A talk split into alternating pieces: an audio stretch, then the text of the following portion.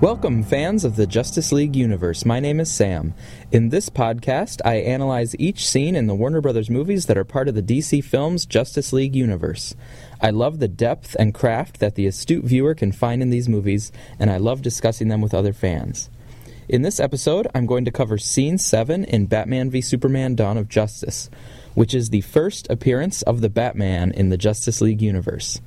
In the first six scenes, Zack Snyder and his team showed how this movie connects to Man of Steel, established Bruce's psychological basis, showed us how Lois and Clark's relationship had evolved, and introduced us to the dilemmas that Clark will be dealing with, set up two Chekhov's guns with the Martha Whisper in Scene one and the Kryptonite in Scene three, and established the motif of above and beyond and the subject of God.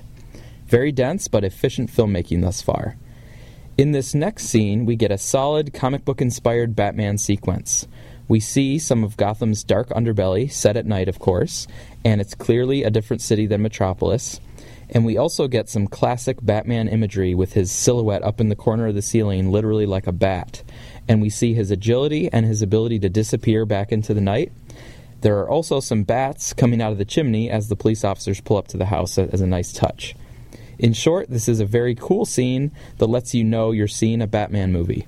But in typical Zack Snyder fashion, he takes what could have been a straightforward scene and enacts it with expert filmmaking technique and layers of character and thematic meaning.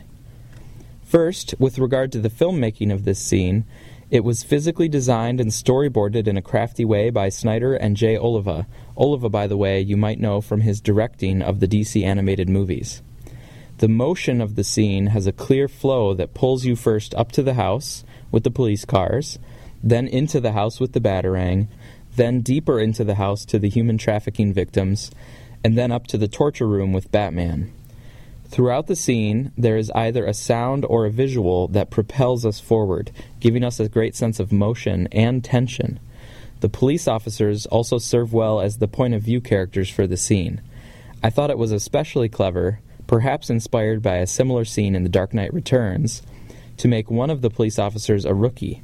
His nervousness, mixed with curiosity and then exhilaration, is a good mirror for the audience. And I noticed how the more experienced officer gave Batman a bit more space to operate, while the rookie went up and invaded Batman's space, maybe because part of him was just eager to see the bat. The scene not only has solid physical motion, but it also effectively builds suspense. As Alfred Hitchcock once explained, mystery and suspense are very different things. Mystery is when the audience is in the dark about something and they're eager to figure it out. For example, one of these three people is a murderer and we'd really like to figure out which one it is. Suspense, on the other hand, is when the audience does know something, but the characters in the movie don't know it. And the audience is on the edge of their seat because they know what's about to happen, they just don't know exactly when or how. For example, imagine that the audience knows an axe murderer is waiting right at the bottom of a flight of stairs, and then an innocent character, who has no idea what's down there, decides to go and check the furnace. As soon as the character decides to go downstairs, we have suspense, and the suspense can build as she goes down the creaky stairs, then flicks on the light, then leads over to inspect the furnace, and so forth. We know the axe murderer and something is about to happen. That gives us the suspense, but we don't know exactly when it's going to strike. So let's look at the suspense in Scene seven in Batman v Superman. We know something is going down in the house because the police arrived with sirens blaring, and we as the audience know it will involve Batman, but we don't know exactly when or how Batman is going to appear. The eerie sounds and moans add to the suspense during the scene, and the human trafficking victims, who actually prefer to remain in their cell, heighten the suspense even more. The music is also eerie with a moaning sort of choir. The tension reaches its peak when we, the audience, see Batman over the police officer's shoulder, but he doesn't know Batman's there.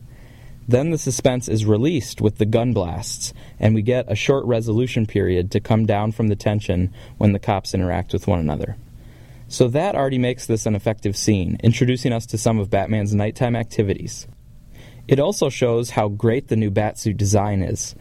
But this scene does several more things at the same time. With regard to plot, we learn later that Batman was not actually trying to save the victims, but was interrogating the trafficker.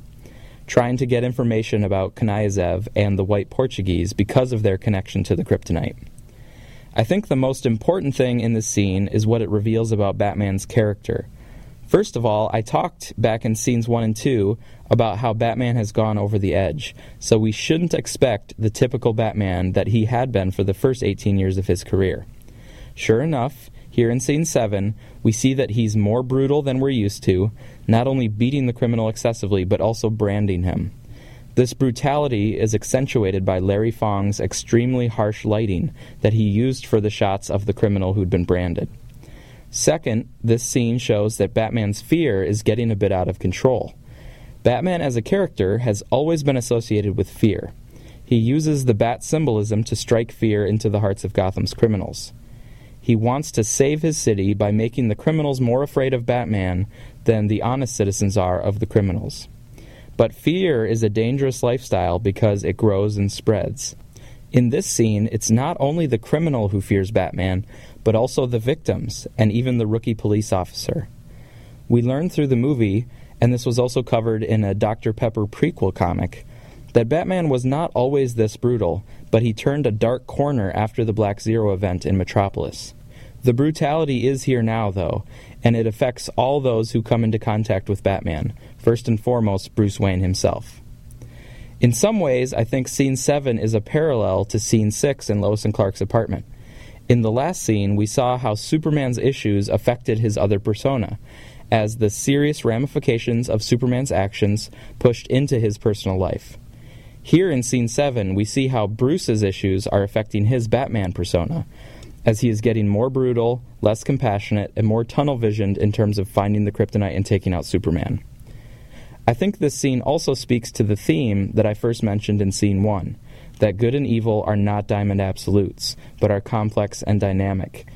If good and evil were absolute and separate, then we could clearly say that Batman is good, or at least his deed here is good because he saved the human trafficking victims and ha- apprehended the criminal.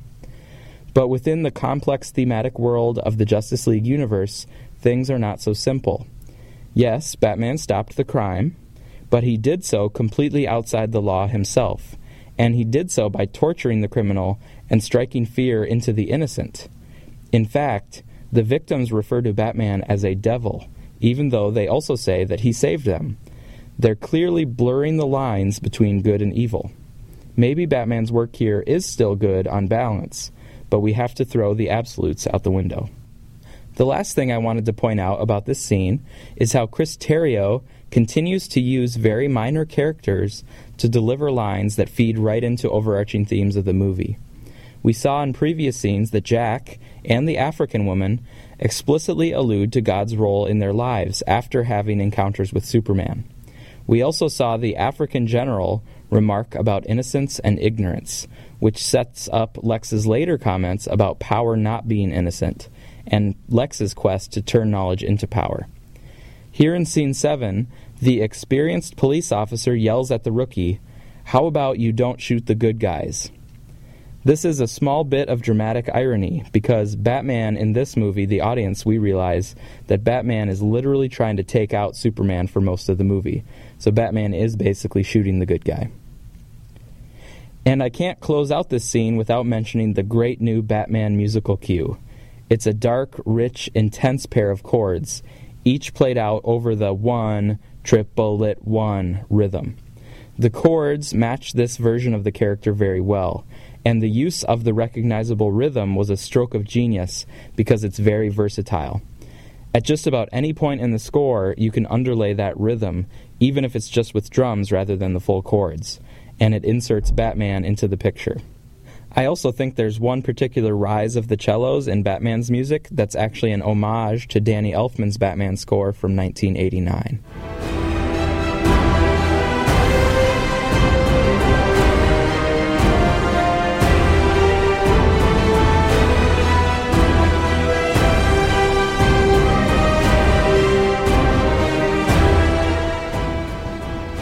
So that's what I have right now for scene seven. Overall, it was really only a tease of Batman, kind of like the Jeep action in scene two was a tease for an eventual Batmobile chase scene. I like this deliberate, slow-build approach. whereas other filmmakers might have just started things right away with a full-on Batman action scene. Or if this were a James Bond film, we definitely would have had a Batmobile chase scene right up front. These choices aren't better or worse, they just depend on taste and creative preference. Next up, we get our introduction to Alfred, played by Jeremy Irons. As always, I acknowledge the inspirations for this podcast, Man of Steel Answers and the Suicide Squadcast. Thanks for listening, and let me know your thoughts in the comments.